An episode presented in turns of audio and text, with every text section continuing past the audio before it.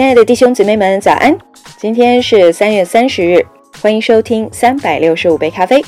让我们继续接着昨天的内容，继续往下来阅读《工作的意义》这一本书第六章。今天我们要阅读的部分是议长盛满安宁。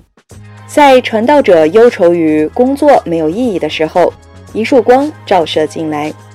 传道书三章二十二节里说：“因此，我看人最好是在自己所做的事上自得其乐，因为这也是他的份。”的确。工作是我们逃不掉的份，因此在工作中感到满足，对于满意的人生十分重要。然而，面对诸多羁绊，我们又当如何寻找满足呢？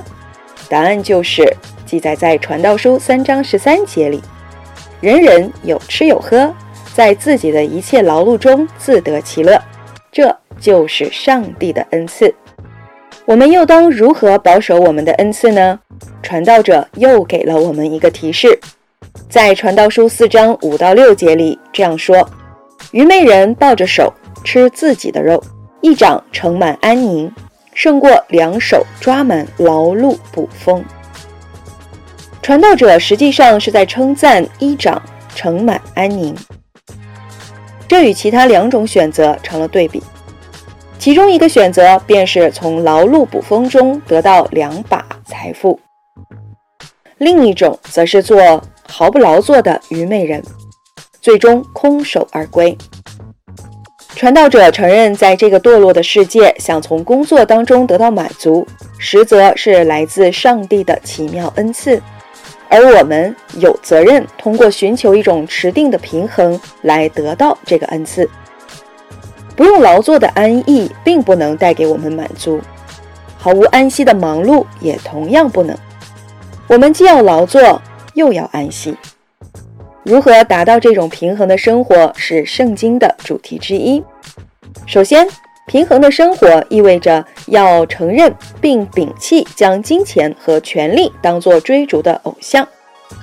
其次，平衡的生活是将生命当中各种关系放在合宜的位置上。即使这样做，所挣的钱财可能会更少，但最重要的是，平衡的生活所追求的是超越传道者此处所讲的事物。新约圣经告诉我们，我们寻求之安息的最终源头是耶稣基督，因他为我们被钉在十字架上，我们的灵魂能够得到真正的安息。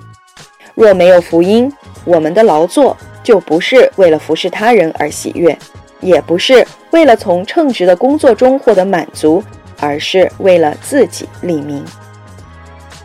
所以，弟兄姊妹们，我们的服侍，我们的工作，需要把它交托在神的里面。